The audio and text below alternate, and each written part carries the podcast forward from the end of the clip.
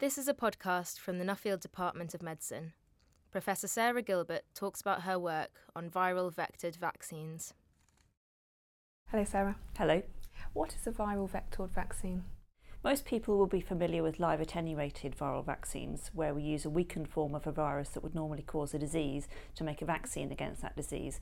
So, for example, the measles, mumps, and rubella vaccine is an example of mixing together three live attenuated vaccines to make vaccines against those three diseases. What we're doing now is taking different viruses and making them really safe to use in people, but then adding in parts of other pathogens so we can make new vaccines against those other pathogens. So, for example, we could take a virus that would normally cause a cold and we could add in parts of the malaria parasite to make a vaccine against malaria. Or we could take a safe version of the vaccine that we used against smallpox and add in parts of the flu virus to make a new flu vaccine. And why should we use these vaccines? What these viral vector vaccines are really good at doing is inducing T cell responses in the person that we vaccinate.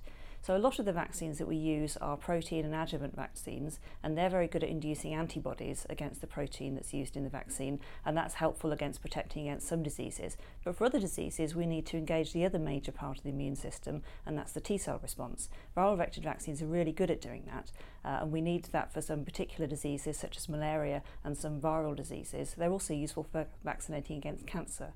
Viral vector vaccines can also induce antibodies, so we can get both an antibody and a T cell response at the same time. And how far has this research progressed?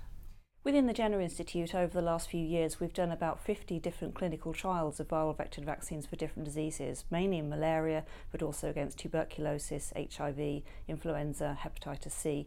So we've come a long way in understanding how to use these viral vector vaccines in people. What are the most important lines of research that have developed over the past five or ten years? Going back to about the last 50 years, um, we were using vaccines that were really effective but often had some nasty side effects. So, for example, the smallpox vaccine gave people a, a, very unpleasant scar and could have some very serious side effects in some cases. So, there was a big emphasis on improving vaccine safety.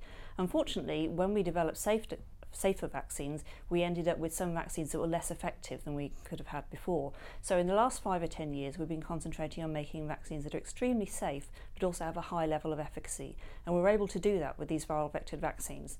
The compromise seems to be that we probably have to give more than one injection, but the payoff is that we get a very safe and very effective vaccine, and we can use the technology to make vaccines against lots of different diseases. We've also become much better at understanding how T cells can protect us against disease and how to induce them by vaccination and how to measure if they're doing their job. So, why does your line of research matter and why should we put money into it? We still need a lot more vaccines that we can use to vaccinate against diseases like malaria and HIV, where we don't have a vaccine at all. And for other diseases like tuberculosis and influenza, we do have vaccines, but they're not particularly effective, particularly in older people, and we need to do better. So, if we can use viral vector vaccines to make new vaccines that work in a different way, we can really improve public health. And finally, how does your research fit into translational medicine within the department? Our research is very translational because a lot of it involves doing clinical trials of our new vaccines in volunteers. We have a clinical biomanufacturing facility that can make the batches of vaccines we need for clinical trials under very carefully controlled conditions. And we also have a preclinical viral vector core facility that makes us lots of small batches of vaccines for the early stages of our research. And we can also offer that service to other researchers who want to collaborate with us. So the information about that is on the Jenner Institute website. Thank you, Sarah. Thank you.